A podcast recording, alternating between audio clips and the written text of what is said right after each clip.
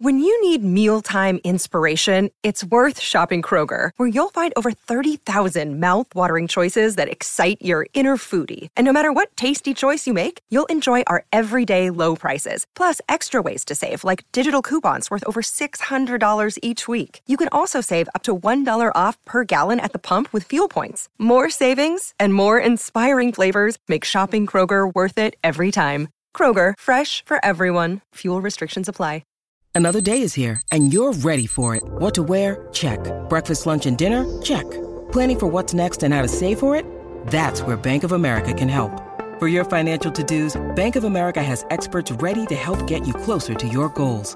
Get started at one of our local financial centers or 24-7 in our mobile banking app. Find a location near you at bankofamerica.com slash talk to us. What would you like the power to do? Mobile banking requires downloading the app and is only available for select devices. Message and data rates may apply. Bank of America and a member FDIC. With threats to our nation waiting around every corner, adaptability is more important than ever. When conditions change without notice, quick strategic thinking is crucial. And with obstacles consistently impending, determination is essential in overcoming them. It's this willingness, decisiveness, and resilience that sets Marines apart. With our fighting spirit, we don't just fight battles, we win them. Marines are the constant our nation counts on to fight the unknown. And through adaptable problem solving, we do just that. Learn more at marines.com.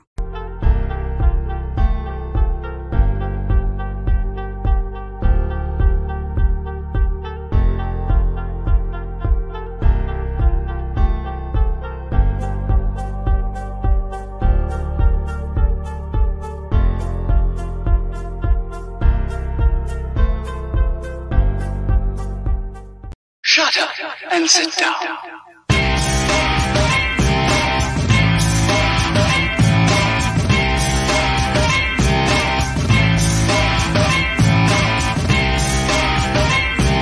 Shut up and sit down.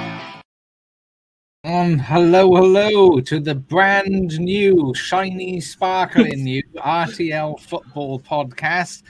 I am FMFO, and you're going to join me and Jono. It's just me and Jono at the moment. Up the FM Ducks is letting us all down tremendously by just Wind not organised. Yeah, he, he's He got some tech.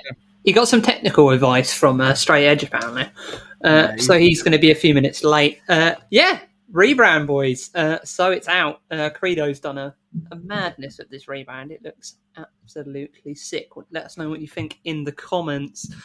Um, yes. So uh, yeah, we've had a bit of a rebrand. Uh, Credo um, jumped on it, and he's done a massive, great job. Massive thanks, mate. And uh, yeah, a few changes um, over the time. We are now affiliated as well. We got affiliated on Twitch uh, this week, so uh, emotes are on their way. You'll get a shiny new logo emote soon, and with a few others as well. And uh, we will also, because of this, this is the last stream. We will be live on YouTube and Facebook. All streams will be live on Twitch Yeah. from next week. Uh, as, sad, it's part, it? as it's part of the Twitch agreement to be an affiliate. So, uh, Who are we affiliated with? uh, Twitch. Uh, right, that's that's our official affi- affiliation now. Officially, officially affiliated. That sounds lovely, doesn't it? You get a shiny, you'll get a shiny emote soon, guys. So, uh, Yeah. yes, over to FMFO. Yeah, but please do remember to continue watching us live on Twitch. You can then watch the YouTube. We will be uploading the VODs to YouTube. Uh, we might even edit them. You know, you know, it, it might happen. So you can watch us live on Twitch. You can join in the conversation, put stuff in the chat, and uh, abuse us and disagree with us there. You can still watch on YouTube. If you do watch on YouTube, drop us a like. Make sure you subscribe and all of that jazz as And well. As well as you can also still check us out on all audio platforms as well, as we are joined by Mr. Ducks. Uh, yeah, you can check us out on all uh, audio platforms still, and give us a five star rating on Spotify. And, yeah, it's uh, five star yes, or nothing. That's that's that's all we're interested in, really. Is just five star. If it doesn't have five star, it's not good enough. Yeah, so uh, you missed the start, Mr. Ducks. What do you think of our little rebrand? It's bloody beautiful. Apologies about that, gentlemen. It was a right flus- very flustered here trying to get this all sorted. But the rebrand, yeah, we're very excited, aren't we, gents? It's been a been a while. We've been prepping it, and it's here. It's here. It's very, very beautiful. Credit to Credos. Credo is one hell of a guy. He's the man who's been doing our work. Yeah. It's beautiful. It's beautiful. He is. He's lovely. And if you do have any graphic requirements, thumbnails, backgrounds, uh, if you want to make yourself look prettier in a picture, uh, it, when, whenever he does, if he's done a thumbnail with me in it, he's actually trimmed me down to make me look less fat. So that's really nice. So I, I do appreciate uh, uh, Credo doing that for me because I'm getting a bit jubbly bubbly, and that is that's that's not ideal. That, that's that's not It'd be, ideal. it'd be all that curry. It'd be all that curry you were on yesterday. That was good. Did you check that out? That was a beast. I did. I don't know if you noticed, but Just Eat actually tweeted me. Um, my my wife said if you're at the point where Just Eat and Five Guys are tweeting you with the frequency that they do, Yeah. perhaps you're overindulging a little bit. You fat Thank, kid. So, thank you for twenty percent of our income. Five Five Guys or uh, Just Eat. If you are watching this, we are looking for a sponsor. Uh, Well, so uh, that would true. be really be really appreciated. We could have your logo here. I could just put it on my little screen. Yeah, We could have yeah. like five guys, me eating a burger, or you can give us free food and we can eat it live on stream. We can do like instead of a watch along, an eat along. Uh, We could probably eat- we could probably even upgrade your graphics because our graphics designer is probably better than yours. So, uh, to be fair. But let's, Mis- Mr. FM Ducks, you are here. We're actually at your point in, in the show, but I think I think there is a video someone needs to uh, perform for us. yes, so it's that time of the week. body. My milkshake brings all the boys to the yard, and they're like, it's better than yours. Damn right it's better than yours, cause George loves to shake his milk. Not gonna lie shit's gone a bit sideways, I'm in the middle of the sea. Went out with a couple of Premier League defenders at the Road to Legends new branding launch party, and we had one too many Bacardi breezes. But slap my thighs and call me treacle. You have missed two giant defenders from your lists. Only Legends Brede Hangeland and Ken Monkou. Although actually they can suck my plums as they ditched me out here. We started on a night out in Weston-super-Mare, and I woke up in this boat somewhere off the coast of Morocco. Jono, does your pizza place deliver this far out? FMFO can you pick me up in your speedboat? You know the one you stole off the set of your latest movie. In the sequel to Moby Dick, comes the new box office hit, Moby Dick 2, whales and dicks everywhere. But it's our absent straight edge this week who is following in FMFO's footsteps on the old television machine. On a little show called Naked Attraction, where potential dates pick a partner based on their breasticles or testicles.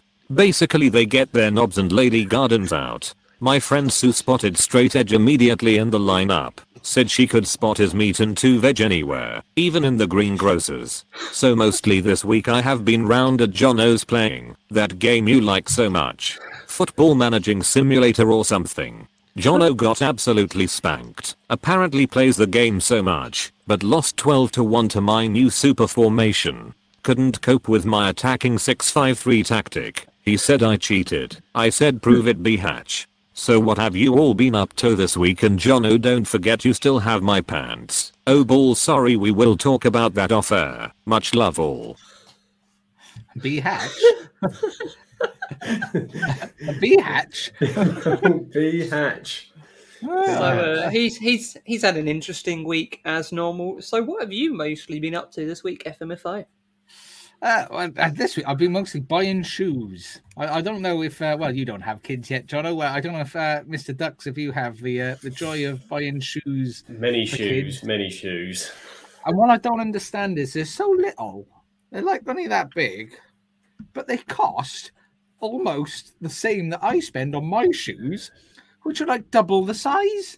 They're double the size, and you'll get double the use out of them because in three weeks' time they're on the next pair of shoes. Yeah, do you know what? I, I legitimately I have a pair of shoes that a pair of Pumas that I bought. They were like I can't remember. They might have been on offer, which is why I purchased them. But they were like twenty five quid, twenty eight quid, something like that. Most comfortable shoes I've ever worn in my life. Pumas, highly recommend them. I took my boy in, who's six, and I thought, oh look, they've got exactly the same shoe, but like in smaller kitty size.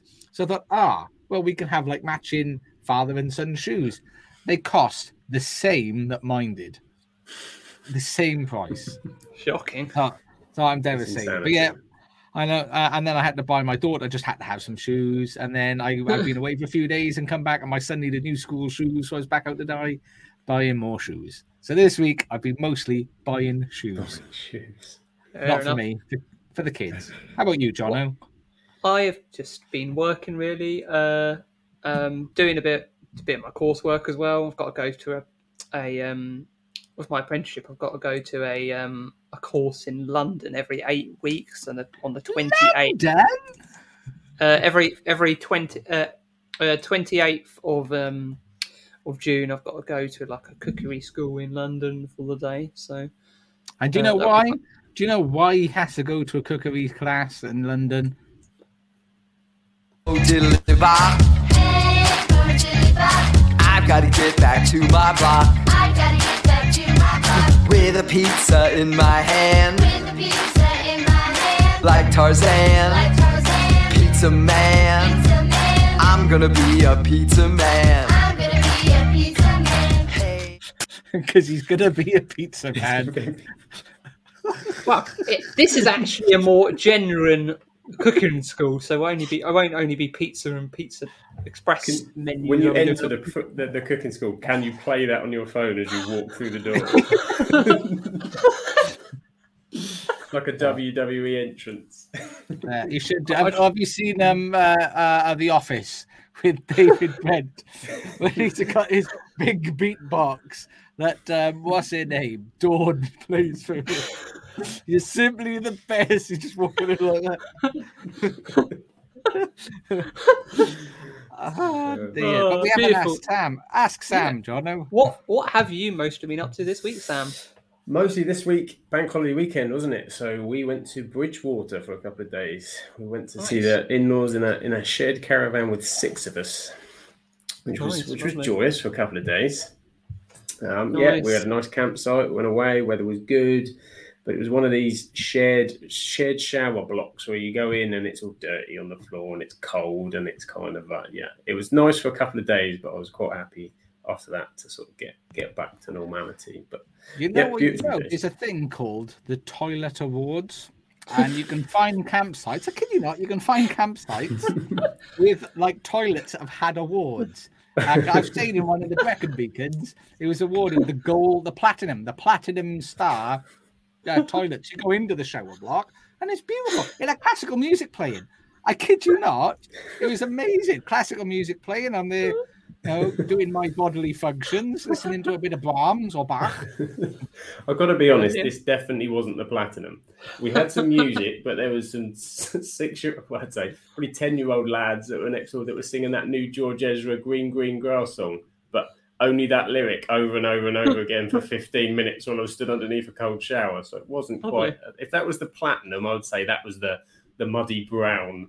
well, do you know what? I, I did actually. I went to see uh, um, um, um, Gerry Cinnamon, Gerry Cinnamon in Swansea, and uh, and and for any first of all, fantastic. You wouldn't think so from a guy on his guitar. Brilliant, brilliant, brilliant, brilliant. Thank you to my wife because my wife treated me to that, and she put us up in a hotel as well.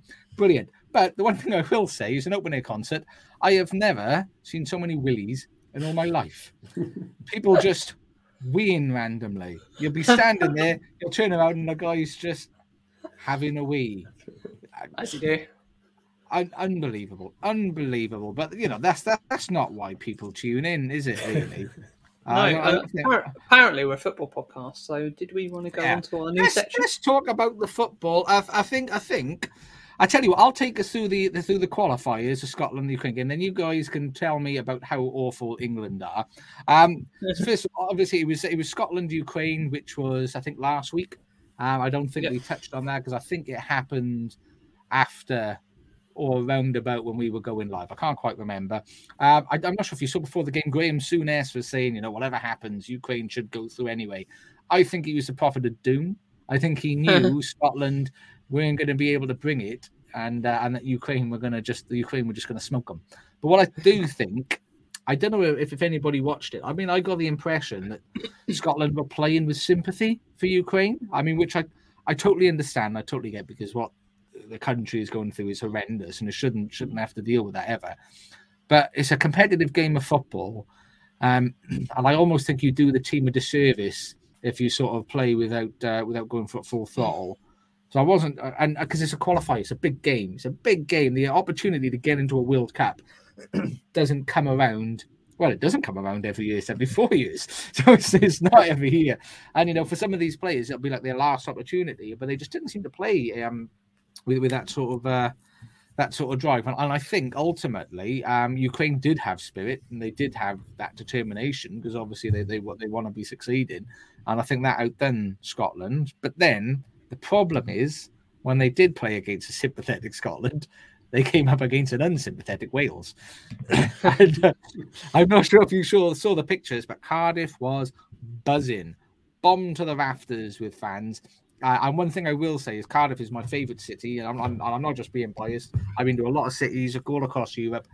It's so well set up for sporting events. Personally, people say, "Oh, it's not big enough to cope," but the size of it means that you've got all those people together, you know, and uh, the atmosphere it creates throughout the whole of the city is just fantastic. And then in the stadium, it's absolutely buzzing. And I'm so proud of the Welsh team at the moment. We play so far beyond the sum of our parts.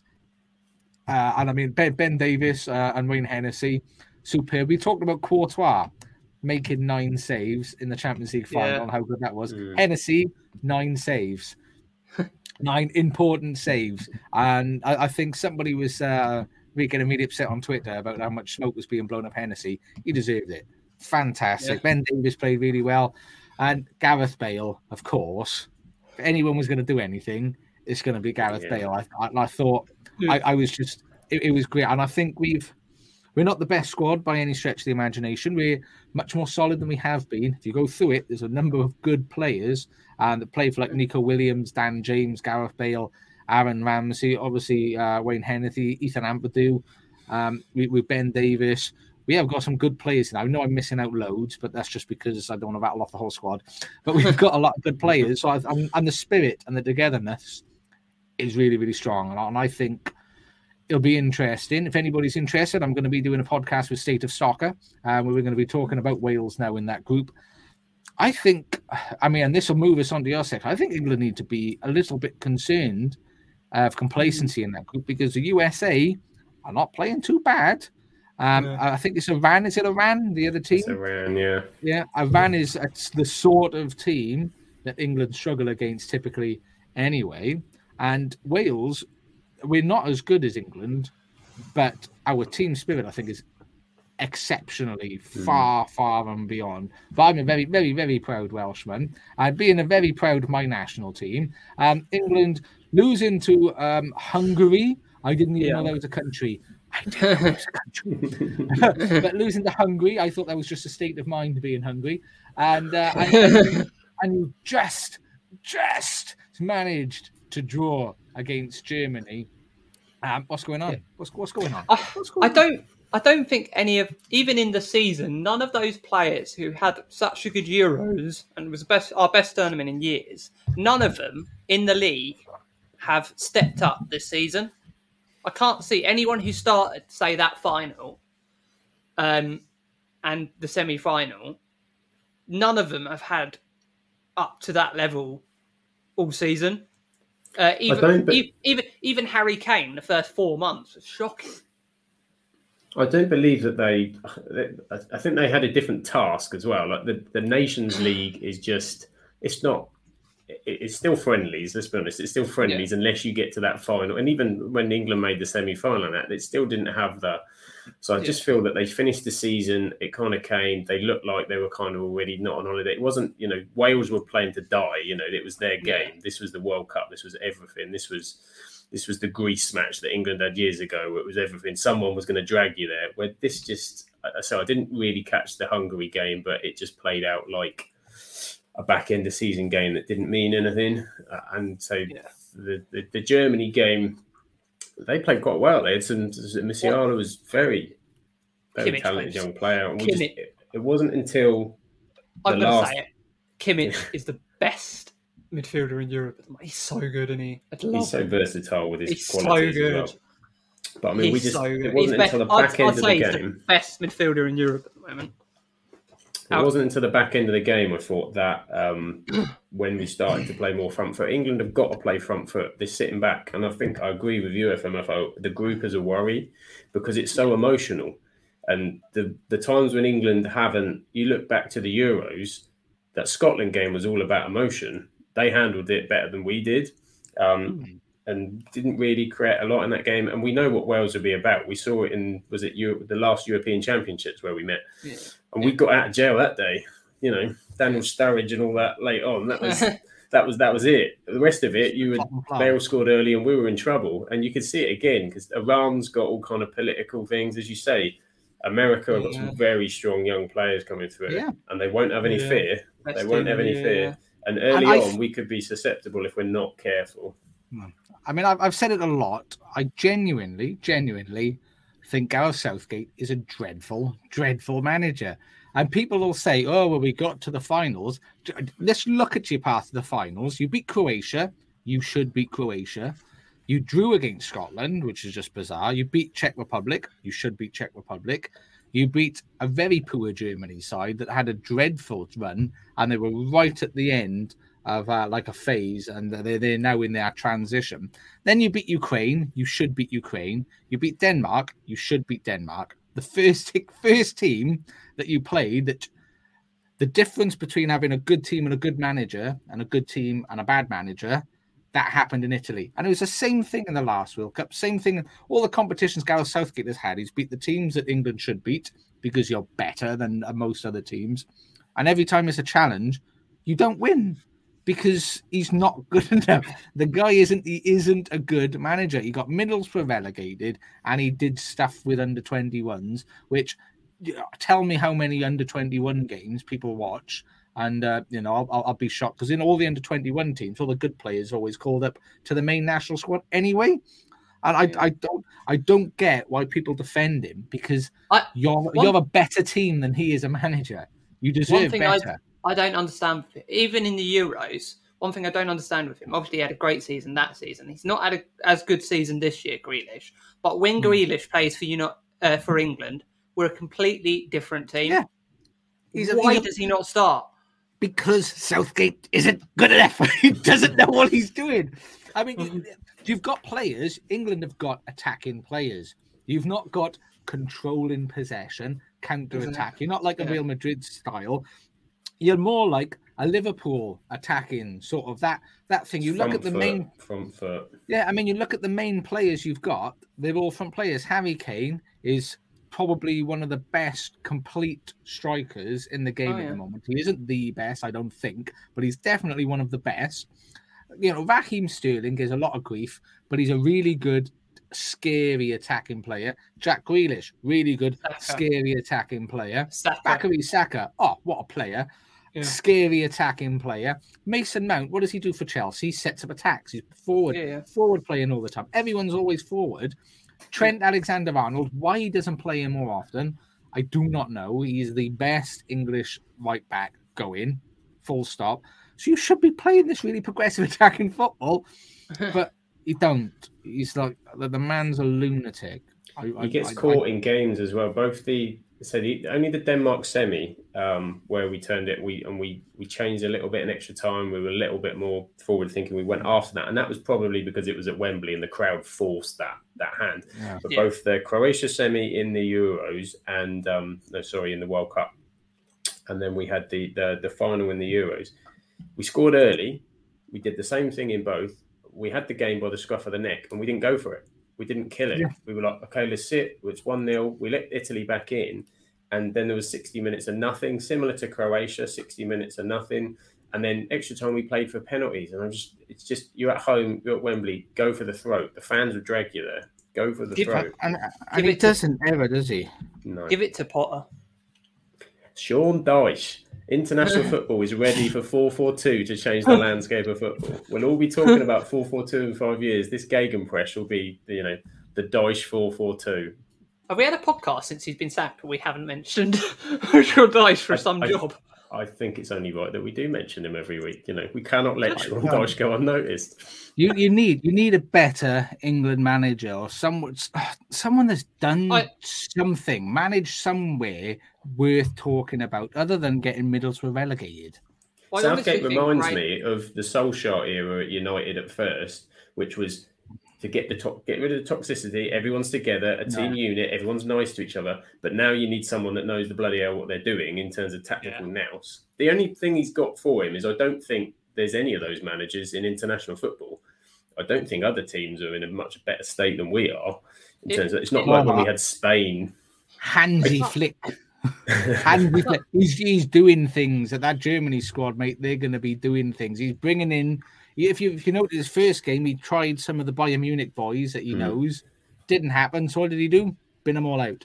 All of the players. And he's a new there. manager, say at the start of his cycle, as you can see, Mm. which Germany were ready to do, and England are just about probably coming to that. I think after this World Cup, however it goes, that's where we'll be at next year. I think.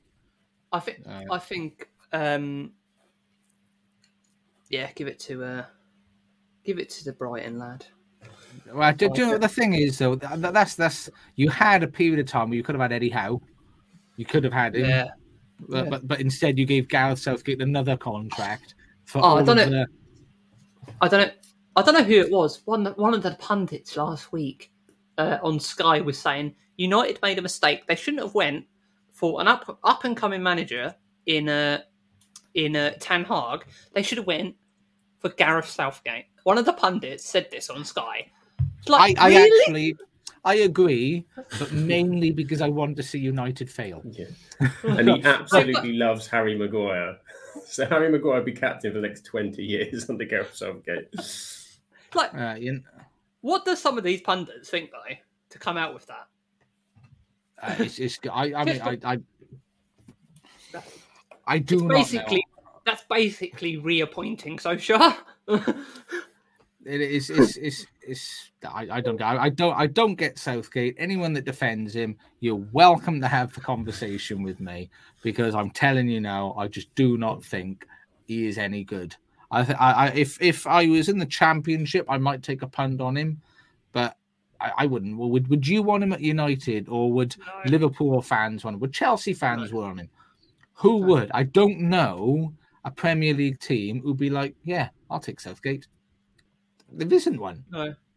He's probably his pragmatic way, as you say. Probably he might find a team in that bottom half potentially because Burnley. he's quite pragmatic. The way he sort of defends it to get you up, but he's if you're talking United, Liverpool, Chelsea, then no, there's you know he's not. You're not Klopp's gonna- He's not too. He's nowhere near. But, but you think would would would you take Hansi Flick? I I if I Hansi Flick came to manage Liverpool, I wouldn't be upset about it. You know. Yeah, yeah. And he's got But- a name like Hansi Flick, which gives you, you know, it's much more sexy than Gareth Southgate, isn't it? Yeah. I mean, would, would you be really upset if Luis Enrique came to manage Man United?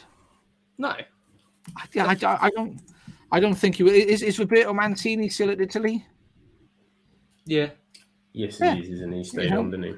You Yeah. wouldn't be upset about Mancini managing your team either. I know? think I think that's I think that's the only one I wouldn't because the links to Man City. Yeah, as, as a manager though, if, if it was going Yeah. to the head and you were told Southgate or Man City, which way Oh, are you yeah, going? yeah, definitely, yeah. You know what I Um, mean? But I, I, I don't know. It's uh, And so international football management's a different game anyway, isn't it? It's very, very different to week in, week out. Yeah, definitely.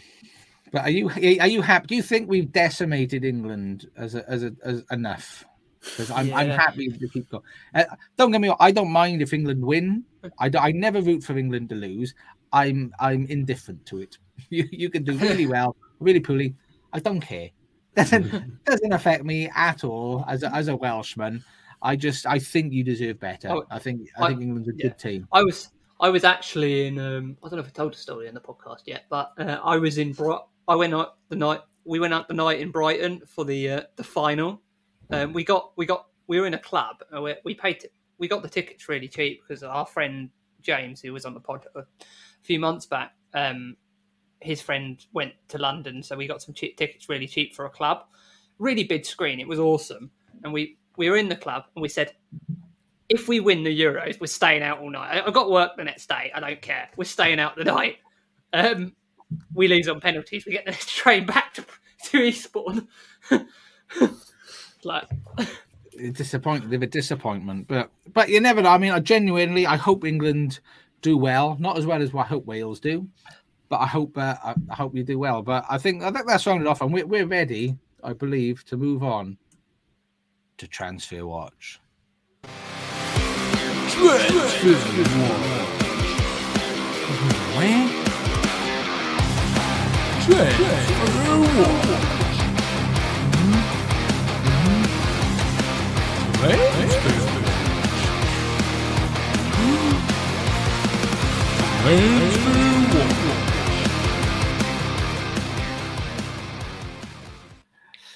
You, it is you- transfer watch, baby. You you will notice that the colours on that match up to the new uh, the, the new set the new the new setup because he leaked it is early.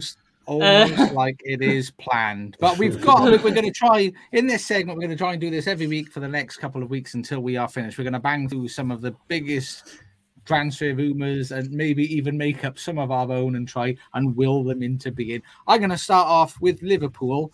Uh, The link we've got two players. The first one looks like it's going ahead. Calvin Ramsay from Aberdeen, who's 19 years of age. He's a right back. I'm interested us going for No a right idea. back. He's idea. really good. He's really he is a for a young player. He's a really good young player, but we, we've got Trent, so he's not going to play. he's not going to play that much. I'm, I'm, I'm really curious to see whether it's just bringing him in because he's a good young player, and but Trent's like what 22, 23, Mm. something like that. Yeah. I don't think. I know. I. I but I, I'm happy. I'm happy to have good players along with Fabio Carvalho. Um, the next one really excites me. Is um, Yeah. I can't say his first name. Nunez, though at Benfica. Rabinu. Yeah. Ah, you made that an offer. is. We're still Mm. interested, but you've made the first offer, haven't you? Yeah, that- that would be- And if, if you're gonna pick, yeah, and let's let's let's call a spade a spade. If you're gonna pick a team, if someone's coming after you at the moment, Liverpool or United, where are you going? Yeah. Do you do you want to play in the Europa League, um, or do you want to play in the Champions League and compete for the Premier League? Which one do you want to do? So Nunez, I'm very excited about. Um, I I think did who tagged me in something about some crazy offers that Bayern Munich made for Mane? Did you see these the clauses? That was me this morning. Yes, Sadio Mane this morning. They were reporting it was a twenty, say thirty million or something. But the add-on clauses were just sensational. Of if he wins three Champions Leagues of Bayern Munich and three Ballon d'Ors at the age of thirty, they'll give you another six point five million. It's Oh like, wow, that's who's- very very very I think nice. Six point five. They might as well said one hundred and twenty-five. Yeah, exactly. Let's put some stuff in that's never going to happen, and then get. I just, uh, yeah, just. It, it, know. it reminds. I do add-ons like that on Football Manager. I'm like, you know, if if he plays 750 games, you can have another hundred million. we we did we did that we did that with Monaco for uh, Martial. I think I think we paid about thirty five million, but it could have rise to like seventy with add-ons because we like offered them like stupid add-ons and they It was, fell it was for just it. the fact of the audacity. Three Ballon d'Ors, three Ballon d'Ors, and Do three do you know what I Champions mean? Leagues. I mean, I, I'm rooting for Bayern if that happens for the next the next three years because they Uh, want to it's plan just- that six point five million. It's just mental. I mean, I've made my Uh. peace. If we get Nunez, I'll make my peace with Mane going. I think I will be disgusted if we sign Salah to anything of over 300 grand a week. I will be disgusted with it, and I, and I will come out and I will say it publicly.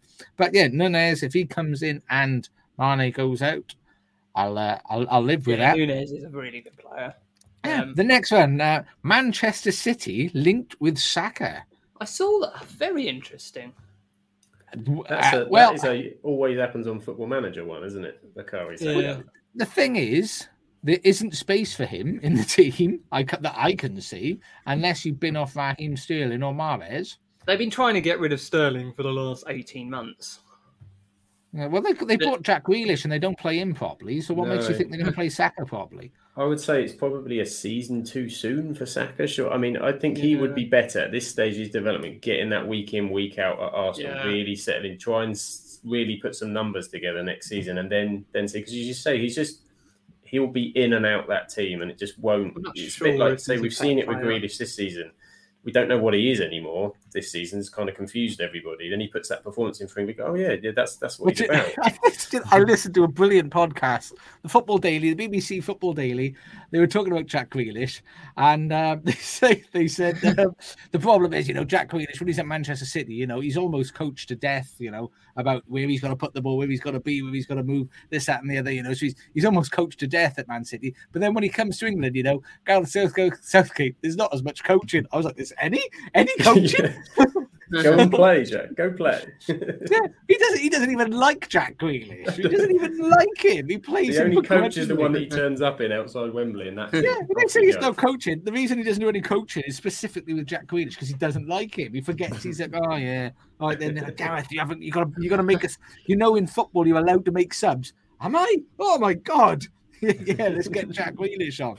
Uh, but the Che- if we're moving over to Chelsea, um, I quite like this. Saul is not staying. He's confirmed that he's going. And Ruben Loftus Cheek has been linked with Inter Milan. Are Chelsea going to have any players left? Um, Are they just going to the get? loanies? Doesn't they need it? to hurry up and do this takeover. when when their seven hundred loanees come back on the boats for Europe. Yeah, I think all of their first team there. I mean, because I, I also saw, I did That's also see Christian Pulisic linked with Liverpool, which I don't want. But um, No, no, that's but- that's an but. I, I like need- the fact. I think that he needs all a linked. move. I think Pulisic needs a move. Um, Yeah. It's, what is what what a, what a bizarre Chelsea's season. is this, that Saul one's very because when they signed him, I thought, oh no, that's that's a bloody good signing. That is, I'd Yeah, have loved him because he's that kind of perfect pivot player in Yeah. midfield. Looking at United's team, going, that's exactly what we need for Chelsea. That's it, and it just for whatever reason hasn't happened. I- I think he's had one or two injuries, but he's just he's almost a forgotten man, isn't he? You forget he's in the squad until his name comes up. Well, did, did you notice he did a little bit of you know it was a difficult season, this, that, and the other. Do you know who else did that? Lionel Messi, the, the world's greatest player ever, come out and said, "Oh well, you know, it was it was really difficult moving to France." And you know, really tricky, uh, really tricky to play. Um, you know, I had to move my kids from school because your kids moving school affects you. Playing for PSG Yeah, in France, It's a really, yeah, it's a really hard league. You know, you've got Yeah, and- yes. And oh, oh, and COVID, COVID. I didn't tell anyone. Did you know I had COVID? It was a secret. I didn't let anyone know because in football they keep secrets and mm. things things are kept Oh. from people. I had COVID, yeah. So that that's the other thing. And I just and by the time and legitimately, this is almost probatum. He said, you know. Just as I started to feel better, and I got, you know, and I started to find my feet a little bit, the season was effectively already over. How convenient! Whoa.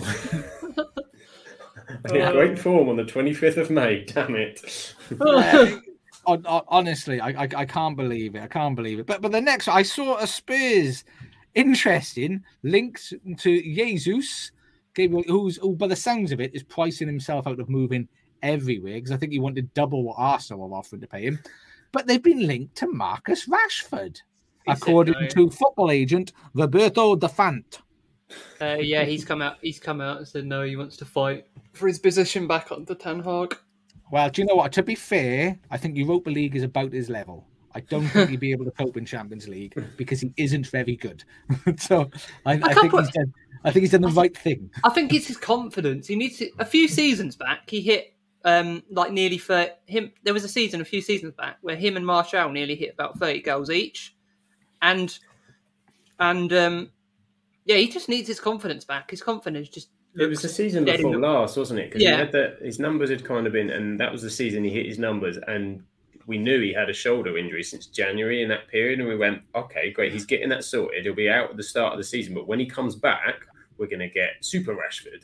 And what Yeah, we yeah. just got was trash Rashford the whole season. No one could really understand. He stopped doing the things that you know Well, he did get- as a granted, running back, putting tackles in, and then Taking shots. taking shots, scoring goals, attacking, But crossing, did, you know, passing. did you notice? If you look at, let's look at some of the biggest players in the world at the moment: Lionel Messi, Ronaldo, Salah, um, Robert Lewandowski. Um, you know, Luke, uh, Luka Modric, Toni Kroos. We look at all those players like that. Haaland. How many books have those guys released? Children's books. I can tell you, none. How many government campaigns have these guys been involved in? None. And He people can people can say, "Oh, you know, don't get in his back. Players can do other things," but no, because if they're a professional, if you look at Cristiano Ronaldo, for me, is the consummate professional. Yeah. Do you know what he does on holiday? He stays on exactly the same diet that Oh, he's yeah. on during the league. He takes his dietitian on holidays with him to cook all of his food. I, I, I I've read somewhere that Ronaldo actually in, in the off season would go to America and spend time with basketball players to learn how to get more hang time. when he's doing headers. That's what a professional does. A professional doesn't write kids' books about be all you can be, be the best you can be with Marcus Rashford, which I thought was really ironic. Be the best you can be. Really. Because Beck, Beck, he thinks he's David Beckham. He's kind of Beckham trying didn't to. even do it. Beckham Yeah, didn't no, do I'm it saying- during his playing That's what that's what I'm saying. Beckham started doing it near the end of his career when he already Yeah. had the numbers to to back it up. Rashford's doing it so early; it's actually affecting his career. And and, and it Uh, is, and I, you can say, you know, you can't you can't tell a player not to get involved in this, that, and the other. It, it does. It's, it impacts what you do. It, it does. It it does because it, where, where we should be concentrating, you know, like watching videos, watching this, doing this, doing doing the other, like other all the other top top top top top top players do. Um, he, he doesn't. I, I, you know, I don't see I- you, it's type- anything really. It's like Salah or Messi getting involved in weird things. You've got you to know? be at that level. That's at that. high- You've got to be obsessed with it, haven't you? Obsessed, and he's obviously got passions outside, and some of them have done some wonderful things outside. Oh, there's yeah. no doubt about it.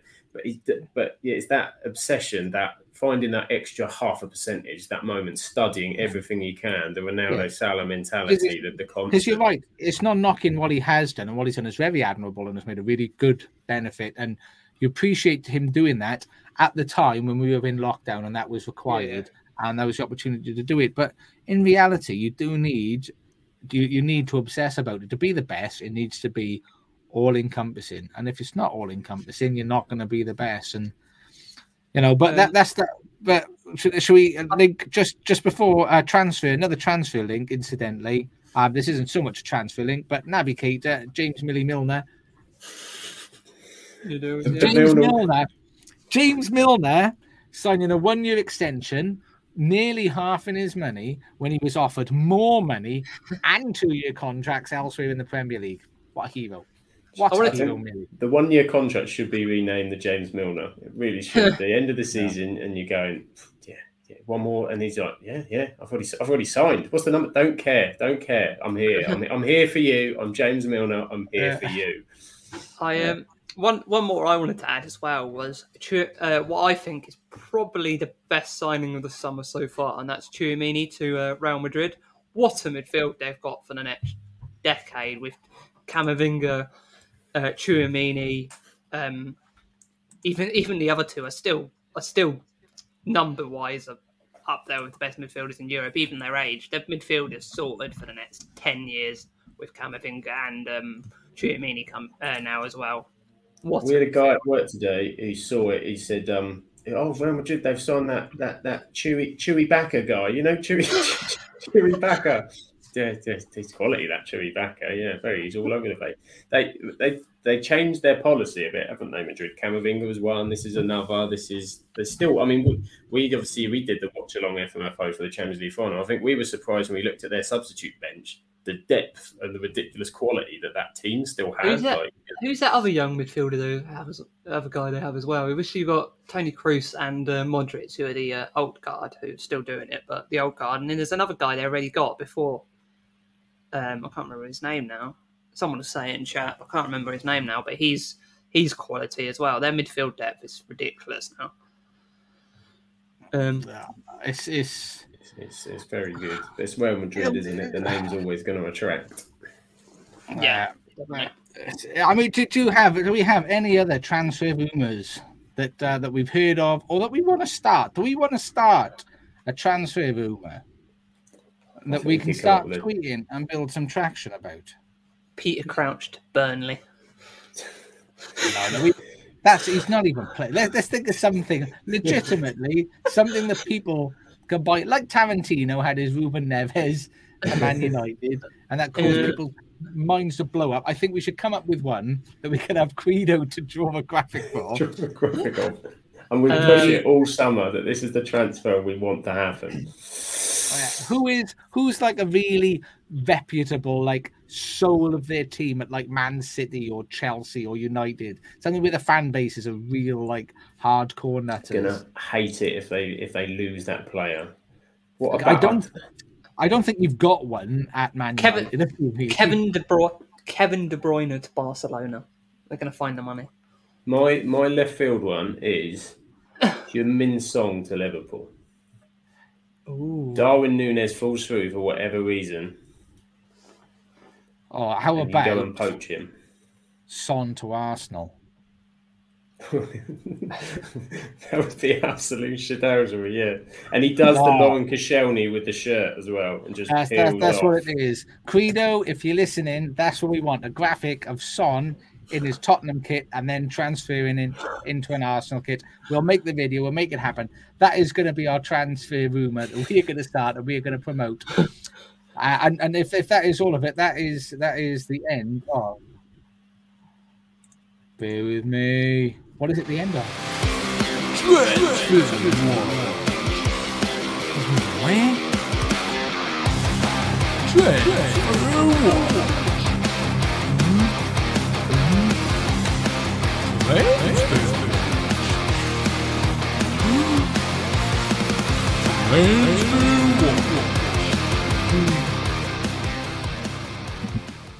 Oh, you can really tell who the dads are. dad dancing in place. Johnno, you were dad before your time. That dancing, you could join us on a dance floor any day, sir. Yeah, but- but if- if- if anybody listening on audio, you need we'll we'll TikTok that. We'll TikTok that one out.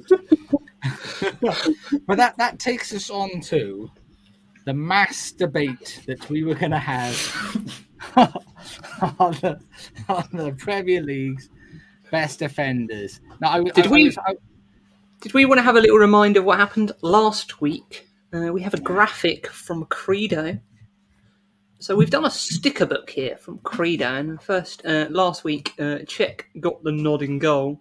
So uh, over the next few weeks, we're going to add the rest of the team over the summer. This week is centre backs. Uh, so we very good through. graphic we- again there by Credo. Kitty, what happened then? Oh, you made me disappear. But but but but just just just to highlight. So what we have done, we did put everything out on Twitter for people to suggest names to us, and we went through the list and picked players that we were happy with, happy players that we weren't happy with. Now some honourable mentions.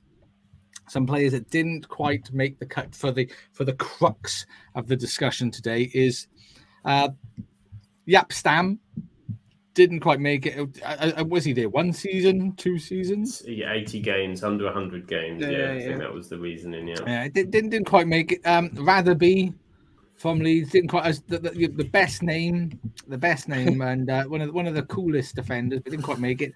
Gary Pallister. Gary Pally. Gary Pally. It, it, it, it was between it, it was between um Brucey Baby and Pally. Yeah, Uh, I, felt so bad for Brucey with zero votes. Hey, just- Poor Brucey. Poor Brucey. It's, his, it's, it's his, ma- his management has not helped his playing career, has it? It's certainly No. one. yeah, it hasn't. I, I mean, and then and then next, uh, Colin Hendry, um, which was uh, nominated by uh, uh, Anders Baz. He, he didn't quite make the cut. Ricardo Carvalho, I felt a bit harsh on Mm. That, but that, that, that was that was a, that was a difficult one. We'll touch on him with another Chelsea defender just for straight edge, but yeah, very harshly done by Carvalho. He was, and then and then Paul McGrath, who is just as a character, he's a legend. And I, I, I think just people are too young, really, to uh, They are. To And- what we found is there is a massive fan base for that man. There is a massive fan base. He was the one. He was the one that was probably argued the most, most passionately, most Yeah. heart Yeah. for Paul for Paul McGrath. Fun, yeah, it's probably a bit too. Do you remember Paul McGrath, Johnny? He was. You, have you seen Paul McGrath? I've heard, I've heard of I've heard of the name, but I couldn't put it to it. Yeah, he, was, he was such a solid defender. Such a solid defender. He but- was. He was in at United. He was in that drinking culture team. He got branded with that, but for defensive capability, yeah, and and he was quite versatile as well. I think he could play in a numerous positions. But what that brought us down to is a list of eight, which I think because we're going to pick two is slightly bigger than the next one. I think we're going to try and cut it down to five fairly quickly. But the, the eight that we've got so far is is is Mr. Mr. Rio Ferdinand, Nemanja Vidic, which if there was an award for one of the coolest names, I think he, he's he's all over that one.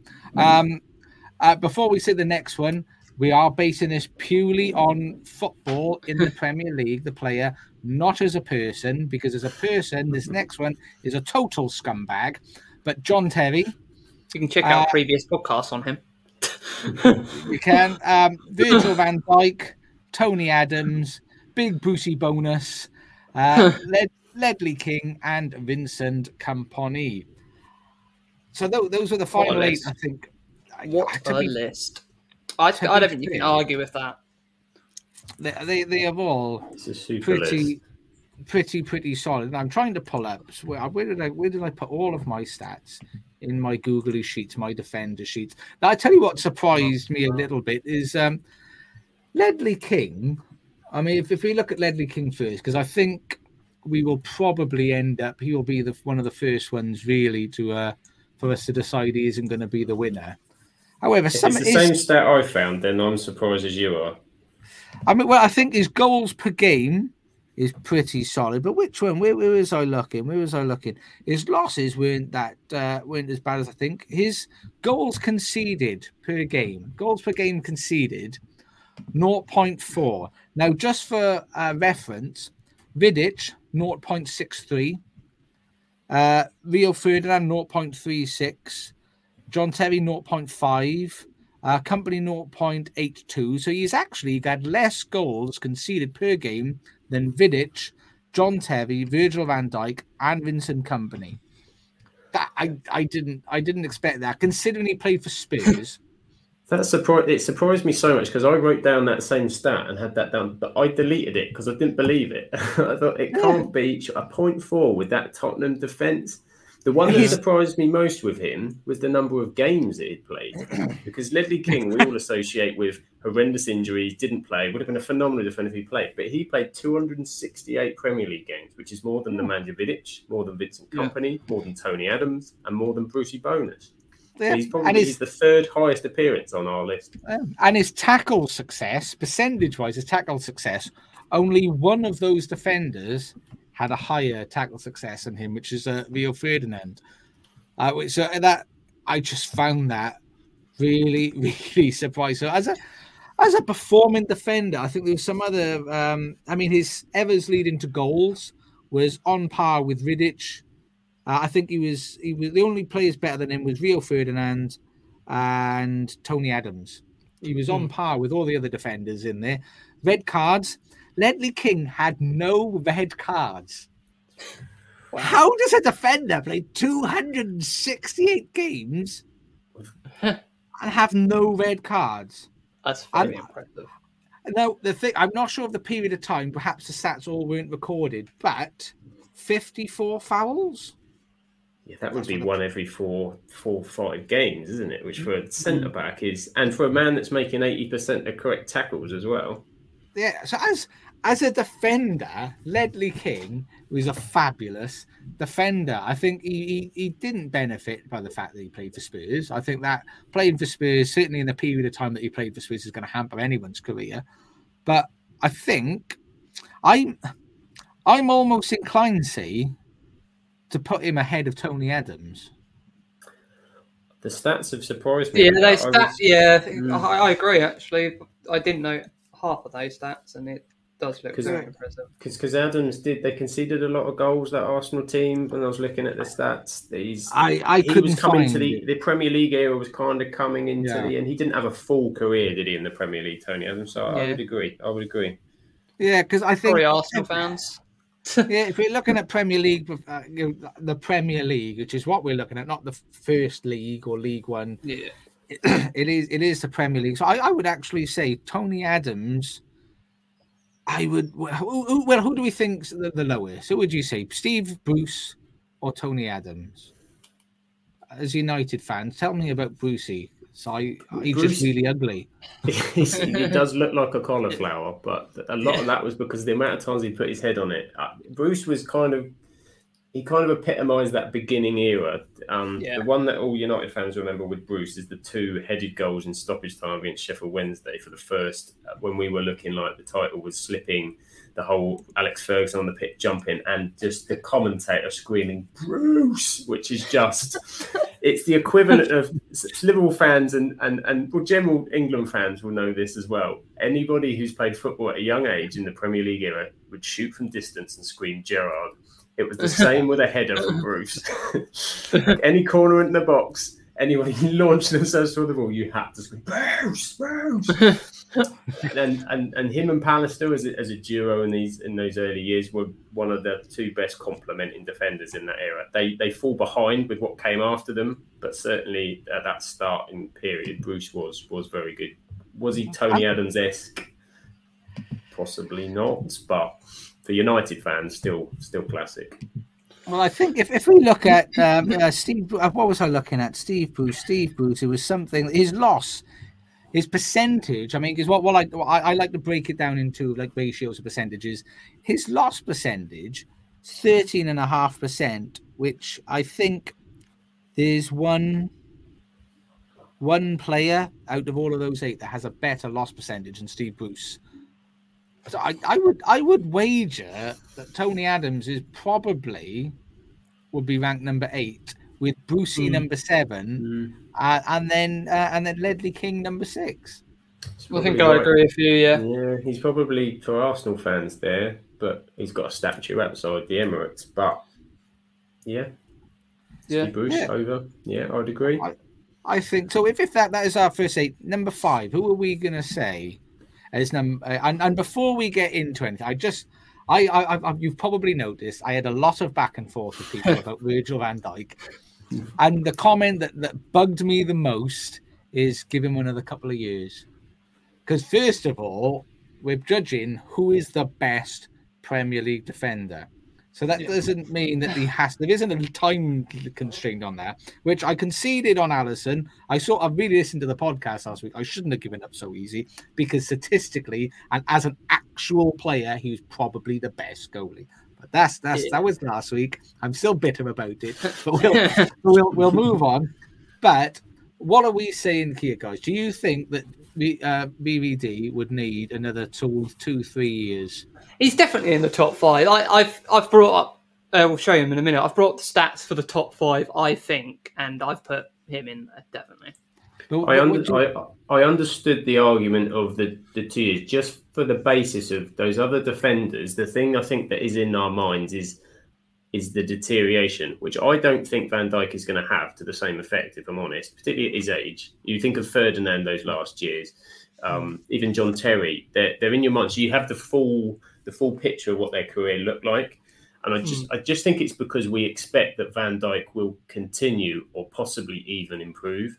So Yeah. I think the argument from that perspective is that it will be uncertainty that he has to be in there. On footballing ability, he's as good as anything I've ever seen. as What, centre what back. would you would you say in order to compete for one of the top ones, he needs any more time? And if so, how long? I think I think he does. I think Yeah.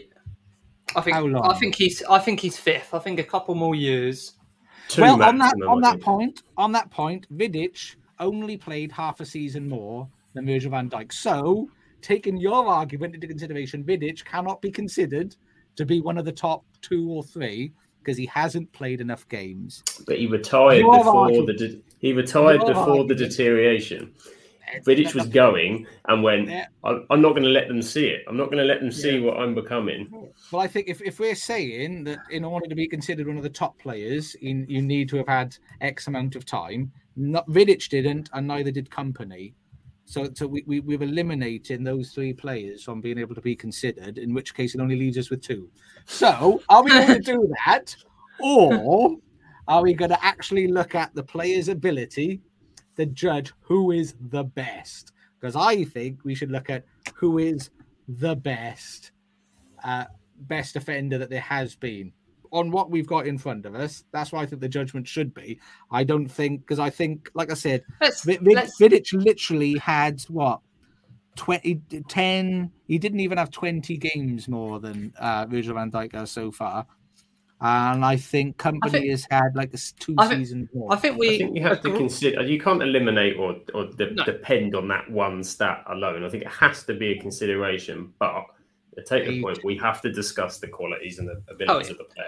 Yeah, Like, that me, is- that is- me too. I- these are the Premier League stat. These are the official Premier League website. So I thought these are the five I think we're probably all agree on are the five we're going to go with. So uh, we'll just start. No, no order. We'll just start. Start from here and go across. Uh, so we've got uh, Nemanja Vidic. Uh, it's from a Premier, official Premier League website. So he played 211 Premier League games, uh, 15 goals, 149 appearances, 27 losses. Uh, tw- there's, there's a lot of stats in these, mind. So, uh, we, we're not going to read through Yeah, yeah. No, all the stats. I was going to say, I, I think we, we need to figure out who we're looking at fifth, John. Who do you, who do you think? Present your argument for fifth position. Who I do you think think fifth? I think Kompany's fifth. I'm going Vidic fourth. Oh, no, no, I'm going. Uh, sorry. Um, Fifth, move on fifth. Don't don't go I- get I- premature. Don't be premature. spoilers, spoilers. no, Kompany, Oh. Kompany fifth. Van Dijk uh, fourth. I'm going. Don't- Fifth, we're talking fifth. give, don't give Why it all do away, you John. Why why do you think why do you think Kompany's fifth? Um, oh, what? I just think he had a great career, but I just don't think he had that push. Um, he obviously in England he was like great, but he never did in like Europe as well. Like European, like compared to some of the others. I know we're not judging it on Europe, but the others have got that as well. So you've got to kind of consider it as well. Like all all the rest of our competitors have won the Champions League and have performed in Europe. He hasn't, and that's part Yeah, of my you- argument. Uh, we're, we're looking at the best Premier League defender, though. I think you've got to look at his performances. What what what what sort of stands out to set him a set him below the other guys for you? I mean, I'll, I'll be honest with you, other sidebar. I agree. Yeah. Uh, but but what what, what For me, the reason I would put him fifth and, and agree as well is um, he had, he- I mean, he's had long periods of injury. That's for one, for sure. Um, and City were in that early year more up and down than they are now. They had seasons where they disappeared. You know, the season that Man United last won the title was an awful Manchester United team, and City just stepped off the pedal after they won it. Um, And Kompany was the captain, the leader of that side. Who, the thing I've always found with Kompany is, I think he's got the reputation of one of the best leaders, and I agree. He, Oh, yeah. in, you would want to play with him, but he made some arrogant comments at times, particularly about the Champions League. He said it was a matter of time they were going to win, and there was this kind of sense of I don't know, sense of entitlement that he, he expected things of players that maybe one or two that they that they had didn't always fill up to it until those later years, until Silva, Aguero, and all of that came, and City became something Yeah. else. But the main memories you remember of Kompany are the goals he scored, which were massive. The Oh, yeah. screamer against Chelsea, postage stamp in the corner. What a goal that was, by the way, unbelievable. And the second one was the header against Man United for the first title from the corner, which was pivotal in the title race. But they're not defensive moments. That's not ultimately your centre back. Yes, you have to consider the goal, the attack that they have. But I think the others in the list did the same thing. I don't think there's anybody in that list, bar Ferdinand didn't have that much of a goal threat, but I think the other three did. Um, I mean, he didn't have his his goals per games actually is less than Virgil van Dijk, is less than John Terry. Um, it's the same as Vidic, um, and it's more than Rio Ferdinand. But I think that's what Rio was about. Um, his his win record is less than Vidic, the same as Terry, the same as Virgil van Dijk. Uh, I think his losses, he's had more. His loss percentage is worse than Virgil van Dijk, worse than John Terry, worse than Vidic. Rio's is higher, but Rio played for QPR, and let's be fair, Rio knackered his career at the end of it. Um, his clean sheets is less. He's got less percentage clean sheets than Virgil van Dijk, less than John Terry, less than Vidic. Again, more uh, actually less than Rio Ferdinand, and Rio Ferdinand was at QPR. that um, that QPR, and and his goals conceded per game is the um almost higher than everybody else's. So I I think in regards to his performances, I think we have Yeah, to I- say, and it's not it's not a poor fifth. Yeah. I mean, this is a phenomenal oh. list. So fifth is by Yeah. we all agree top player, top leader, but just just short. I have a, a, a fact about Vincent Kompany actually. Before we we, we ceremoniously give him fifth. In 2014, he opened two sports bar in Belgium, which have sadly since closed, called Good Kompany. And that's I'd, I'd love to go to that bar, the good the Good Kompany bar. I like what it. was Sounds- what was your you had a fact? You told us in the chat you had a fact about Steve Bruce and his dog. I only found it because Straight Edge asked for specifically a stat. I've got s- several stats on Steve Bruce. Let me go for it. So the top five. Let's talk about Steve Bruce. I found a website called, which is my favourite all-time article titles, 53 stats about Steve Bruce, which must have the most unbelievable traffic you've ever seen to that website. so he was footballing wise, first English player of the 20th century to captain a team to the double. Used to play in centre midfield at the beginning of his career for Gillingham. Centre midfielder Steve Bruce. He was a ball boy in the 1974 League Cup final at Wembley. And his his dog once ran away after a firework display and was found through a citywide search on social media. Tweeted out by Steve Bruce, and they found his dog. So there you go, straight edge. There is the straight edge dog fact, and it was called Maggie, just for you. I'm, I'm assuming that that was a recent dog then, because when you said it was a citywide search for social media, I thought that's not that's not from his playing days. no, no. or his last managerial appointment. I, I was going to say I don't think social media existed back then, but we're on agreement number fifth. Now this Yeah. Before we move on from Kompany as well, it's got very quiet on the situation around Burnley. He- Wasn't he interviewed for Burnley a few weeks back? That's yeah, gone very maybe- quiet because he he was me- he was mentioned the other day with the Lille job uh, a few Yeah. days back, but it's gone really quick quiet on Burnley. I'd love to see him at Burnley. maybe he's decided that the championship isn't for him Yeah. because it's, it's bloody hard league to get out of. But but if, he, if he's in fifth now, this is this is going to be, I think, the most controversial and difficult decision to make. In fourth position, Sam, Mister FM Ducks. Who do you think should be in fourth? Fourth place for me is is a toss up. I know my two and three and four is difficult, and I've tried to be as Yeah. objective about this as possible because I know United, Liverpool, Van Dijk, Vidic. That's where I'm sitting at. It's those two, Van Dijk and Vidic, are my two that I'm arguing about for fourth. Reason being, and I looked at centre back. I was thinking centre back is a position that has changed in terms of its role so much, isn't it? Oh, You know, from the Yeah. start of the Premier League, the expectancy of what they do now and what they do playing out from the back, split centre backs, high press. What a centre back is asked to do is a lot more. And for that, Van Dijk is. We all know how good Van Dijk is. Yeah, Um, yeah. Which is where my main argument possibly comes for. I, I, I am torn. I am torn Van Dijk and Vidic, and I don't want to just say Vidic because of my Manchester United love for the man and what he was as a bruiser, and he and he had the best song.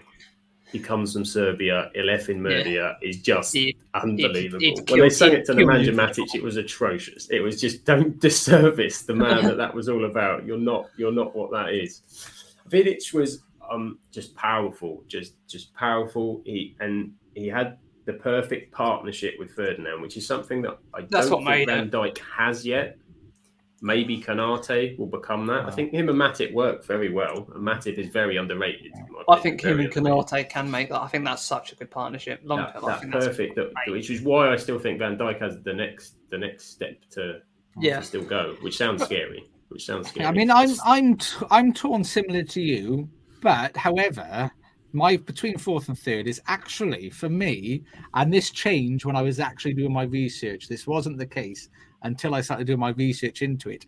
Is actually between Rio and Virgil van Dijk, and I'll I'll tell you the reasoning. First of all, what you say about Rio and Vidic as a partner, company makes everyone better is the first thing. If you Yeah. if you watch it when he when he was at Liverpool when he first came, the influence he had on that team straight away, Yeah. poof, um, it changed it instantly. And and I remember I was there at uh, watching a game in South uh, Liverpool Southampton um, years ago. Shaqiri scored, which gives you an idea of how long it goes uh, it was. Yeah. But if uh, Virgil van Dijk went off injured, and everybody crapped themselves because I think he brought Joe Go Joe uh, Joe Gomez was on with Virgil, and he came off, and I think we brought somebody erroneous on, uh, like it might have been Matip, and everybody panicked.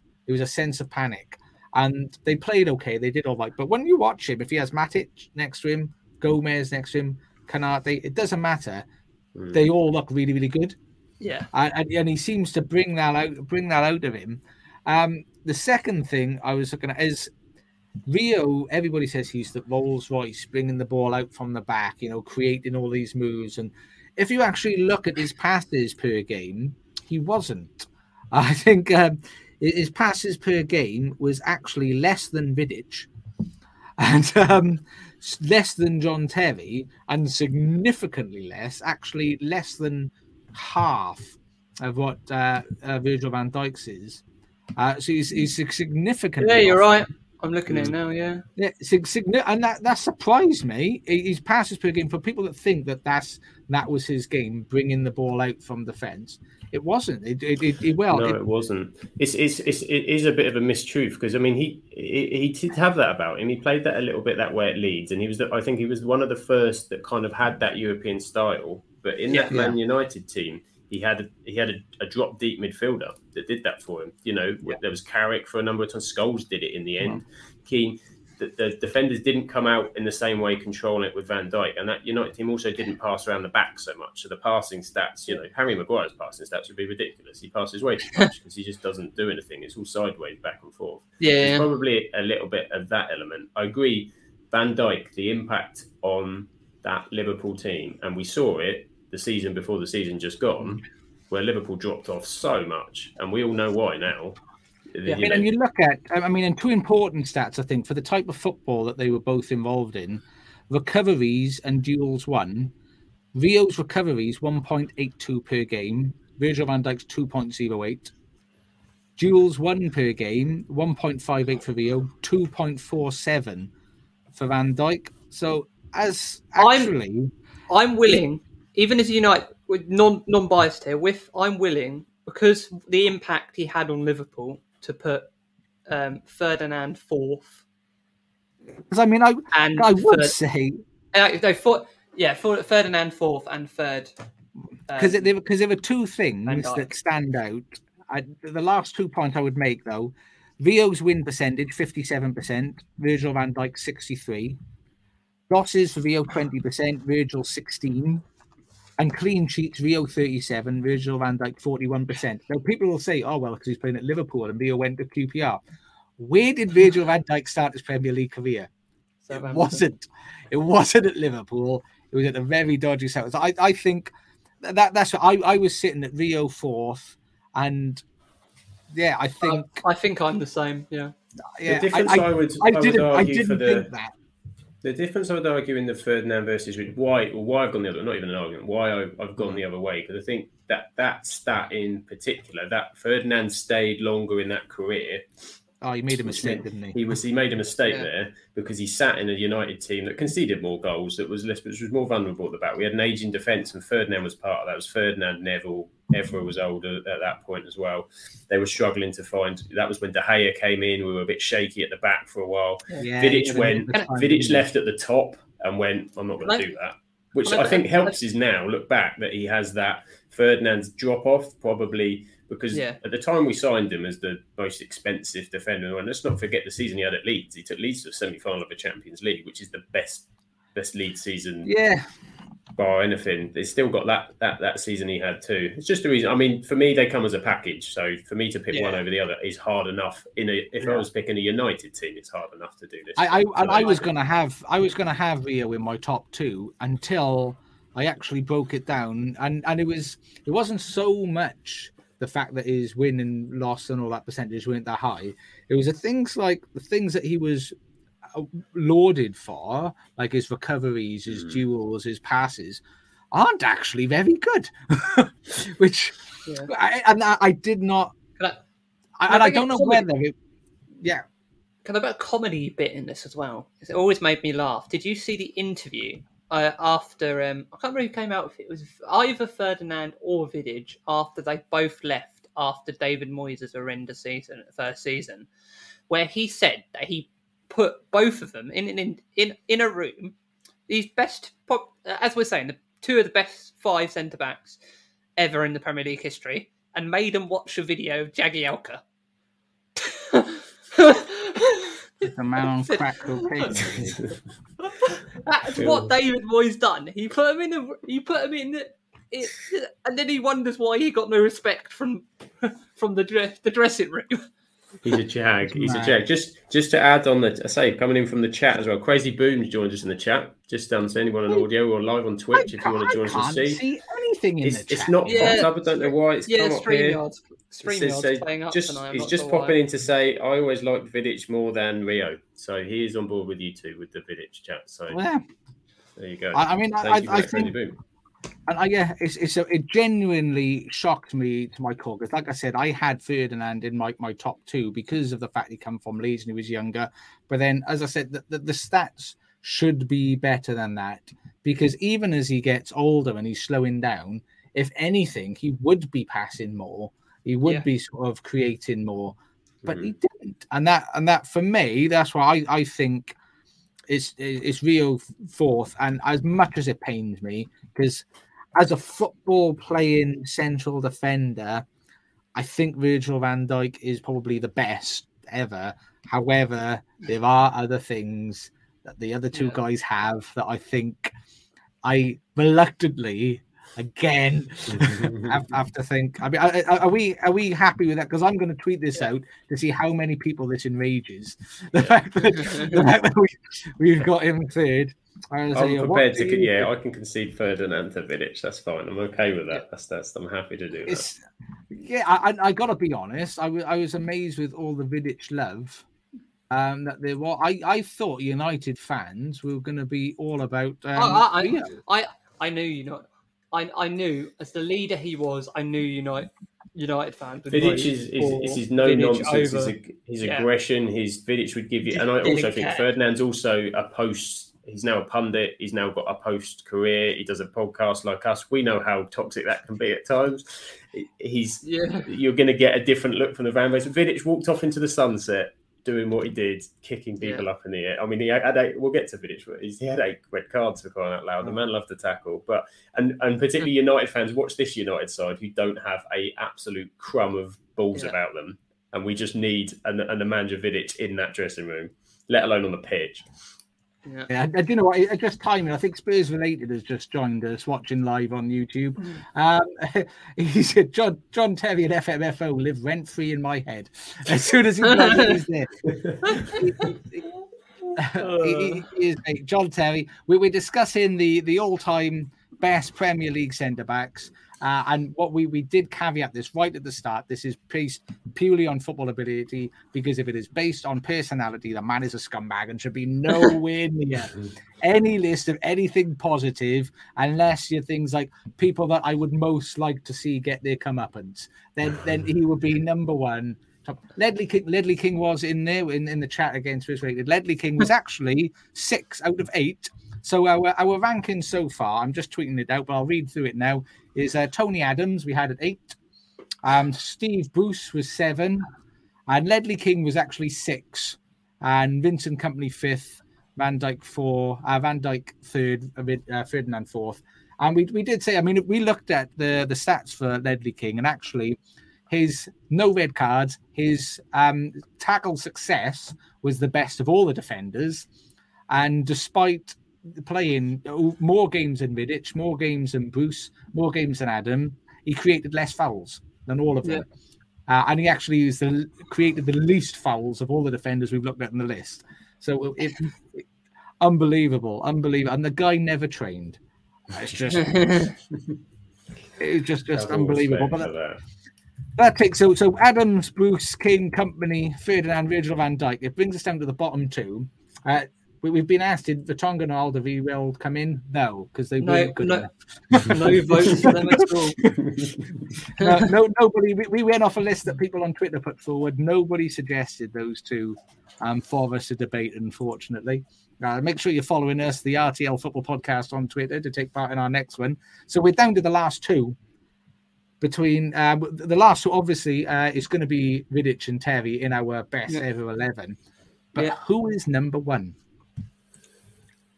I, I mean, we, we'll. Who do you think, Johnno, is number one between Vidic and John Terry? I am going for Nemanja Vidic. Just what he meant for our club. Um, I've, I've got him, and he was just a leader. He just didn't care, basically. Okay. So you can't separate your team bias That's your reason. Vidic is the best because he did really well for my team. No, no, but no. What he meant for the team and what he just couldn't. He, what he just put it. He'll put his. He'd just put a leg in. If he if he wanted to break some, if it broke someone's leg, he didn't care. That's why he's got. Are you encouraging violence? He's, in, he's instigating violence here on Aggression, here on was pure, pure, pure aggression. What have you been putting on those pizzas, Johnno? Exactly. I, I, I think uh, Spurs related agrees with you in the chat. By the way, he thinks it's Vidic and uh, but Terry is a teammate wife stealer. Terry is more than that. Terry is a, a, a teammate wife stealer. Allegedly cheated on his fiancee with a 17 year old when he was in his mid 20s. Factually urinated in a cup in the middle of a nightclub. Um, swore and abused a traffic warden because he gave him a ticket for parking in a disabled spot. Um, the, the man is just scum. He's, he's scum. What do you think, Sam? Who, is- who is it for you? Perhaps you can have a more sort of um, balance. Balance. I, I, I said I will come into this without my, my Man United. I I have to, despite the scumbaggery, it has to be John Terry. I think. Reasoning for that was the leadership that he gave that Chelsea side, and in my opinion, that Chelsea side is the best defensive team we've seen in the Premier League. I think the Yeah. season they won it under Mourinho, 13 goals in that season. And we mentioned Carvalho earlier, the partnership that those two had. Chelsea had a reputation at that time. If you went behind 1 0, that was it. We were chasing, you know, chasing Chelsea those years as, as Manchester United. And if Chelsea got ahead in a game, it was done. It was over. Not in the way that City, Liverpool do it now. It goes, you know, they go and blitz teams. Chelsea would just get the one and then be like, you ain't getting through. So it doesn't matter. And Terry was such a large part of that, but he was just such an ass. That was that was the problem. And there was there was no greater moment than when he slipped up in Moscow. Absolutely was brilliant. brilliant. Couldn't have been anybody else. But then the, the fact I think of why he was so good was was that mentality and that that that arrogance about it. The the running on the pitch with the Chelsea shirt underneath it, that was that was that was oh, JT. He felt Yeah. Mr. Chelsea and and that to an extent that's probably one area in football you have to credit him. He was Mr. Chelsea. Um, and he kept that dressing room. And at that time, I remember Chelsea were doing the let's buy bloody everybody. He had so many players to deal with to bed in, in that squad, so many nationalities, so many personalities and egos. And, and he just, I got the sense that he had control of it. He had control of it. He was Mourinho's general in that bo- in that in that Yeah. dressing room for it, and for that and how Chelsea became a force. Yeah, I, Uh, I say I love I love Vidic, brilliant, but I think I have to go JT. But do you know what? That that means that my my vote will be the one that decides it. Incidentally, now, I'll be honest with you. I'm really really torn because at first, when we first decided we were going to do this, and I started seeing all the love for Vidic, I was like, "You guys are mental." I thought because in my head, as a Liverpool fan, all I can see is Vidic. He was quality. I mean, Martin Skrtel was a poor man's Vidic, and, um, and, and and but but all all I can think of him is that he was the sort of he was the the the the, the, the workhorse uh, to Rio's finesse, you know, and I he just he couldn't had the, the embarrassment that Fernando Torres gave him not once but twice. And somebody said about um, I think I saw on Twitter somebody said something along the lines of a heated rivalry. He didn't get sent off because of heated rivalry. He got sent off because he couldn't play against him. He was just he was just being done, and it in, happened. in, and that, in Vidic's defense, because I read that and I thought I want to I want to investigate it because I, I always remember those games, and so I Yeah. remember that game in particular where we, were- we were playing such a high line, which was getting Vidic killed because the pace was Torres, it was a killer, and uh, I think you had Kaut playing that day. He was occupying third and really well. It was a disaster. But I had a look, and in 15 of the matches, those two games, that one in particular, the 4 1, Yeah. we and we were in 15 games, Torres only scored three goals against Vidic. Marcus Rashford, who we discussed earlier, in comparison, has scored three goals against Virgil van Dijk in six appearances, and mm. including the two goals I think in the early season Van Dijk was there where he tore Van Dijk one, but it doesn't sit as much in the memory. And I think Yeah. that that nightmare that he had does sit all in our memories as the one moment, the one game. But he said in interviews he hated playing against Luis Suarez. He said Suarez was the one that he hated playing against. It's just the one we all remember was that. Um, Yeah, and I think it was because it was a big it was a big win for Liverpool. Because if you Hmm. remember, we it was a Benitez Ferguson thing going on, and Yeah. we Yeah. weren't as good as Manchester United. We weren't. We weren't as good, but getting one over. I think that's why it stands out quite so much. But I, I, I just thought people were mental to think Vidic was better than Rio. But when when I broke it down, his stats, I mean, he benefits from having a, another window. Yeah. Uh, and like you said, as soon as his, his, knees started to go, and so he just left and went to Inter Milan, and what what a way to uh, retire. But I think he actually played better than I thought. I mean, I'm, I've been looking at, I've ratioed out all of the stats. So the goals per game is less goals per game than John Terry, which over over a much more than double. He's got more than double the games, and uh, so he played until much longer. So he scored more goals per game. His win ratio, Vidic's win ratio is seventy percent of his games that they won. Terry's is sixty-three. His losses, Vidic's losses only twelve percent of his games, while Terry's is fifteen. Clean sheet. Vidic actually has a higher clean sheet percentage than John it's Terry so close, isn't it? by- by It's two percent. close. But Terry's got less goals conceded per game. Terry's got a better tackle success. Um, Vi- Vidic has got more last man tackles, which is very subjective stat to sort of use. Mhm. The clearances per game, Vidic, right, check this out. Clearances per game, John Terry 3.67, uh, Vidic 10.57. Now, does this mean Does, does this does this count his like booming headers where he just? Is that a clearance? Is that a Yeah, I, th- I think so. he's Now, no sure that's a- nonsense defender? Yeah, I mean, I think, and and the, the, the duels won. John Terry two point seven duels won per game. Vidic six. I love the one stat because I was looking at the same stats you were, and just on the stats in general. So I was looking at tackles, tackle success, and got to duels, and I'm thinking, what? Con- I was thinking gladiators, bugle sticks. Yeah. You know, what? What's it, if a tackle's a tackle and an aerial clearance is a? wh- Where I does mean, a duel come uh, in? But But but Vidic also lost two point seven duels per game with his Terry's only point one point three three. mm, I think, Terry um, made better interceptions. I think when I saw Terry's Yeah, I- interception I mean- rate was higher. I think his his red cards. Terry had more red cards over a shorter period. That's not very good. Um, but fouls, I think Vidic did more than triple the number of fouls per game than what Terry does, and and their passes were Terry had extent uh, yeah, a lot more. so I, I, I think the the only thing the set. I mean, and if you look at the act, well, they've actually won. John Terry five Premier Leagues, Vidic five Premier Leagues. They both had one Player of the Ma- uh, Month award. However, this Player of the Season Yeah. is, is that a Premier League the Player bit of I- Season? That's the bit I team? missed, yeah. When I was talk, when I was thinking that because I wrote that It's down. Premier It's- League. It's player of the He's- season. yeah. He's one of only three players. Let me see. Yeah. I did write something down. Him, De Bruyne, and someone else has won it. I mean, I think, uh, yeah, because uh, Virgil van Dijk has won it, Vincent Kompany has won it, but Vidic twice Twice. Player of the Season, and and I think that might be the Use- that might be the Turner. using my my own argument of the fact that you need to look at that player on what they did, not base the fact, you know, not saying well John Terry played longer, so this that, and the other, purely on what they was there. I think I'm gonna have to, as much as it well, it pains me because I hate both Chelsea and United. They're both scumbags. Yeah. I think I'm going to actually blow everyone's mind because all the people that gave me loads of shit was between Virgil van Dijk and oh, Brilliant. Vidic. I think Vidic is number one, you know.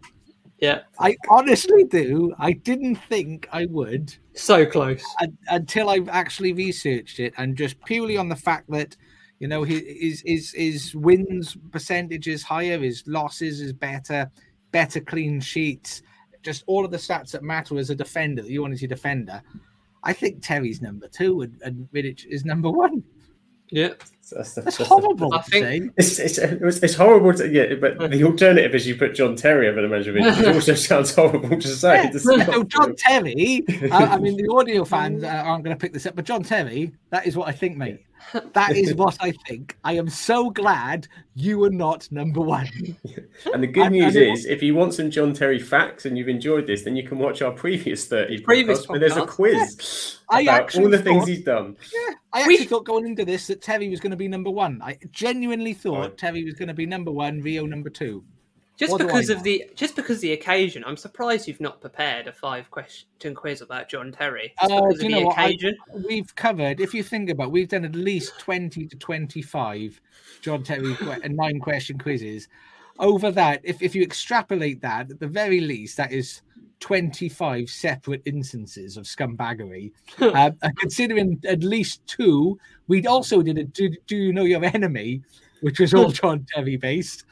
If you extrapolate that, I would say over the course of 30 episodes, we've covered at least 40 scumbaggery things that John Terry has done. 40 separate instances that illustrate what a scumbag John Terry is. And exclusive. that is, and that is spent. why exclusive. That's why now we're Twitch affiliate. You will be getting a John Terry emote. It's coming, boys. Just because all of that shit he's done, he we're getting a John Terry emote, guys. It is. So, so just What, he running runs down off with your wife. Look. uh, he's racially abusing someone on the sideline. but but I mean, so running down our list, and So in in true top of the pop style, in number eight was hard man Arsenal hard man Tony Adams. number seven. Brucey bonus, Steve. I want a kebab, Bruce. in number six, the King, Ledley King. That was right, wasn't it? Number five. If you're lonely, you can spend time with Vincent Kompany. Number four. He's not an STD, it's VVD, the sexual Virgil van Dijk. and in number three, his name is Vio and he dances in the sand. Vio Ferdinand was actually number four. I got it the wrong way. VVD was so excited for your VVG joke. Yeah, I got too excited. Rio, number four. VVD, number three. And in second position, he wants to steal your wife and mine. He doesn't like your friend from another country. He's John Terry.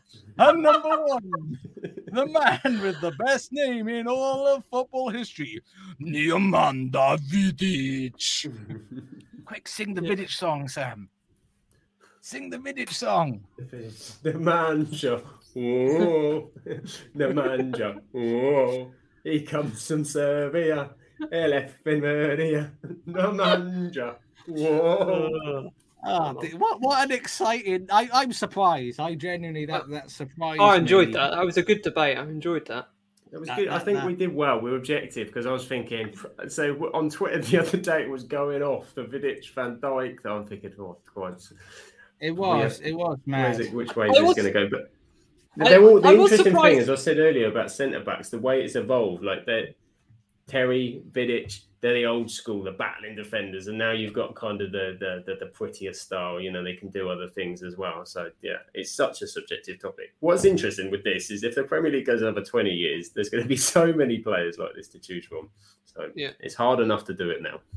Yeah. Wait, Harry That Maguire. Was Harry great. Don't have him Maguire me. Harry That man needs to Harry, go on holiday. Go on holiday, Harry- Harry. Wherever. Harry, Harry Estonia, Maguire don't and care, Phil somewhere. Jones. Uh, Oh, ugh. Chris Smalling and Phil Jones. But, but that moves us on to our last section where we are we, we, we, we, we feel we need to have the quiz. But what I did realize was we, we didn't have a guest. So I thought, are we going to do the quiz? But then I when I look through it, Mr. F at the FM Ducks is in fact on uh, on the leaderboard. So he has done this quiz. I felt a little bit out. Twice. So I did it So twice, thought- two weeks running. there you go. So I thought I I I I, I thought why, why not quiz me? And We and have- just to show, what were you going to say, Johnno? we haven't got an up-to-date trailer yet because of the rebrand, but we'll play the trailer to show you what we are on about.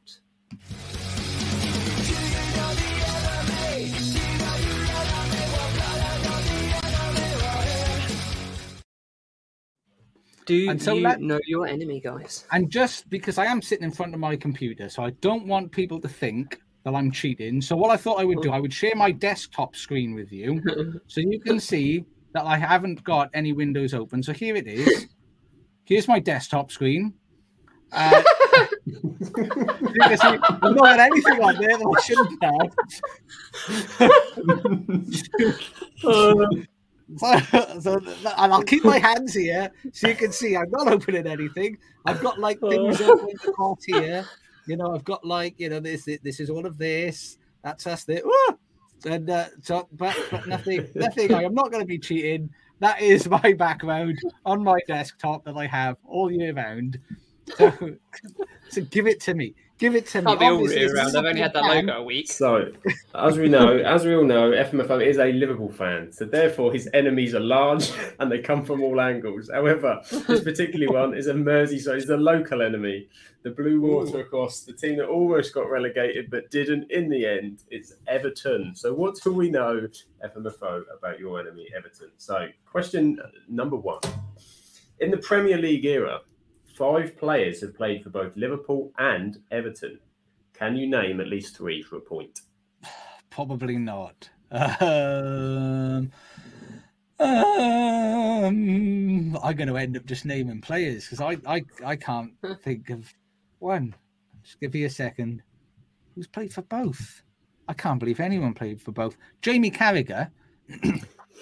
Yeah, not didn't not it didn't play in the Premier League, but yeah, it was a youth Everton. He did, It's, it's correct in a He, yeah, did, he, did, he did play for that. Other than that, I haven't got a clue. Not a clue. forgot clue. Right, so I read them out because two of them I would never have known. So we'll start with the most obscure and go to the the, the ones that were potential. So David Burrows, oh, or Dave. Or Dave. oh, Dave. Dave, Davy B, Yeah, I know Davy Dave. B, the Burrows, Yeah. David Burrows. Don Hutchinson, Big Donny. Yeah, Big the Big Donny. Big, big, Donny, the big Donny shark. super super goalkeeper Sander Westerveld. Did he? Was it Everton? Was it Everton? Nick Barmby. Did he play four. for Liverpool?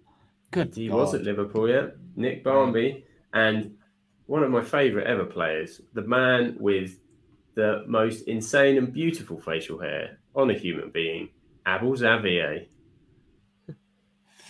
Big Abel.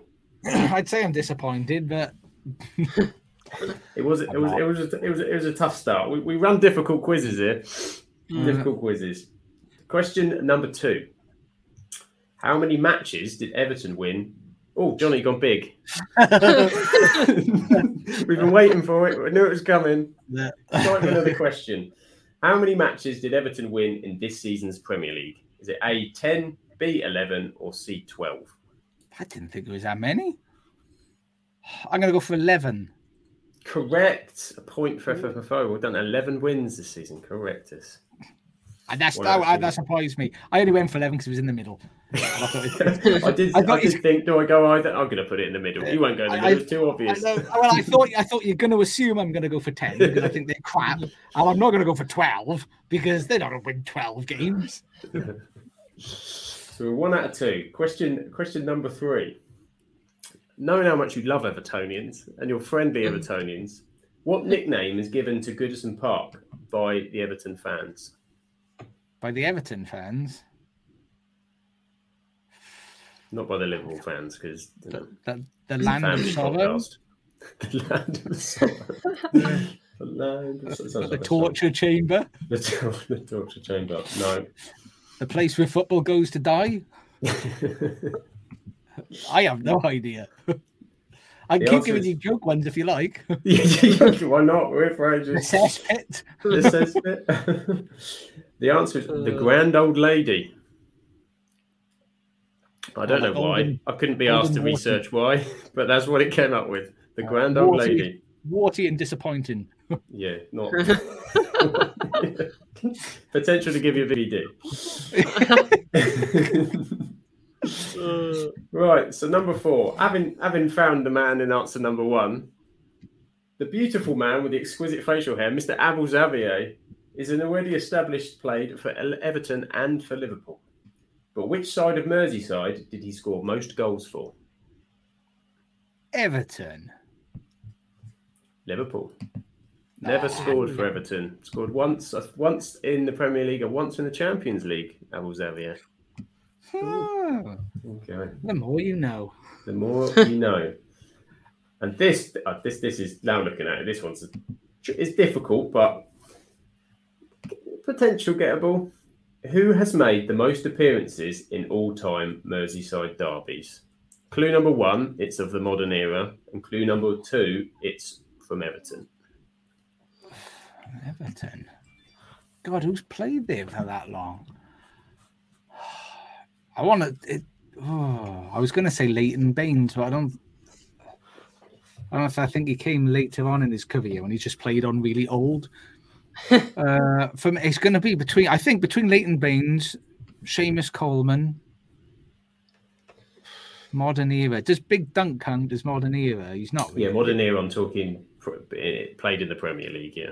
Oh, oh, oh, oh, right. I thought you meant this in like the last ten years or something No, modern, because that's that's that's how I roll. Uh, modern era, uh, Everton. Oh, it's, it's, It's more uh, back than it is close. Put it that way. No idea. Neville Southall. Well done, that man! out of the out of the sky, he's pulled out Big Nev. Big Nev. Big and he's a Neville Welshman. That's what it is. I'm on oh my that. As you can see, Merseyside derbies for Neville Southall. and I didn't cheat. My background hasn't changed at all, and we all know that we hate Johnno. And perhaps next week I'll share what my uh, my, my my background is. Then you never know. I'll stop sharing this now, John. I, I, you haven't burst into tears yet, so I'm surprised. So But two, what I- two- two out of five. You've joined. You've joined the leaderboard. Just Did we want to? Did, did we want to see where you are in that leaderboard? Let's have an update. We've got some Uh, prestigious names in this leaderboard as well. You know, we'll try and we'll try and sex it up. I think and do like a table into a sexy table. So, uh, let's. We haven't had a look for a while before we end the pod. Uh, so, Mister Second Yellow Card still up top with four points. Then we have the Mad Scientist with four. Hood Gaming with three point five because dodgy questions by Straight Edge TV. He is dodgy, straight edge. Hmm. Uh, RDF Tactics with three, Dr. Benji with three, Braxton with two, Amy with two, Shaughnessy with two, Straight Edge with two, himself, Up the F and Ducks with two, myself with one, Don with one, and Bolton Supporters Trust with one. Uh, So, so, me, me from from the pod, then you you are technically either winning or losing out of the pod team because we're all on two apart from you. It's one. So Yeah. Johnny Johnno doesn't know Man City as well as uh, we, we know our enemies. It- It's, it's it's an odd quiz though because you probably don't want to know your enemy. So pro- technically that means I'm winning. this is still sharing my page. But that I think I mean, and for, for, for people who have joined us late, you have you have missed the, the, the heart of the debate, where we we managed to create so far in our best Premier League eleven. We have yeah, Cech in goals. If we had this We year, we're going to be. Oh, where's it gone? We're going to be filling it as we go along. Petr Cech is our goalie, and the defender we ranked as number one, the best ever Premier League defender, Nemanja Vidic, will be uh, will be seated alongside the scumbag, the wife stealer, the uh, the, the, uh, the more you know the the, the controversial NFT loving. penalty missing, always disappointing John Terry, and I think uh, and and in Rio, uh, incidentally, Rio was behind Virgil Van Dijk, but that'll end up a TikTok though. You know that, don't you?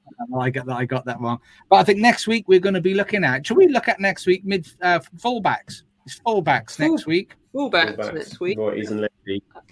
Right, who is going to be the best all-time right back and left back? We shall do the top four of each or five, but there'll be a poll for four of each because you can only do four in a Twitter poll, and it just gets too confusing otherwise. So we'll put that out on a tweet. Feel free to tweet us your suggestions for best ever Premier League right back. If you just want to say Trent Alexander-Arnold again and again and again and again, that's fine. And then. Uh, then Robertson again and again and again and again. That's fine. That'll make sense. Um, we're judging purely on player abilities, not taking somebody away if they're a scumbag. We've had John Terry today. We will accept Ashley Cole, um, one of the other uh, Chelsea scumbags. We will accept him also because as a player, he was better than he was as a person. Yeah. Uh, so now we are gonna go and raid over and end the podcast. We're gonna go see a former guest and host. Can I just the- before we go, John? I just uh, I, I want to make a little note today. I have my Aylesbury United shirt on. It's the home of the Ducks, and it's just because this week it's their 125th birthday. So happy birthday to Aylesbury United and love for the Ducks. Are, are you going to sing to them? Not today. Not today. Ah. I will when I see them next. George George has already sung for them, and Sue is ready to jump out of a birthday cake. That's all I can say. That is super sexy. And remember to subscribe to us on YouTube, follow us on Twitch, give us five stars on Spotify, give us a Yeah. high five in the street. Don't forget if you're near the Pizza Express in Hastings, No, road to no, Legends, no. say at the door, they will give you 50% off No. not your entire bill, not the pizza, 50% off your entire bill, courtesy of John O TV. He's lying again. Uh, you know, I went into someone's chat with the podcast account and got questioned on free pizza. Happening, don't let the It's people down. Don't let the It's a people thing. down. It's a thing.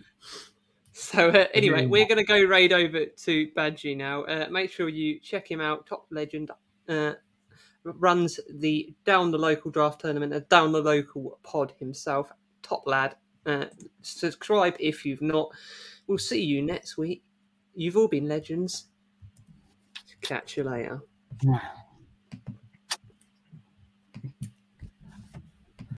Sports Social Podcast Network.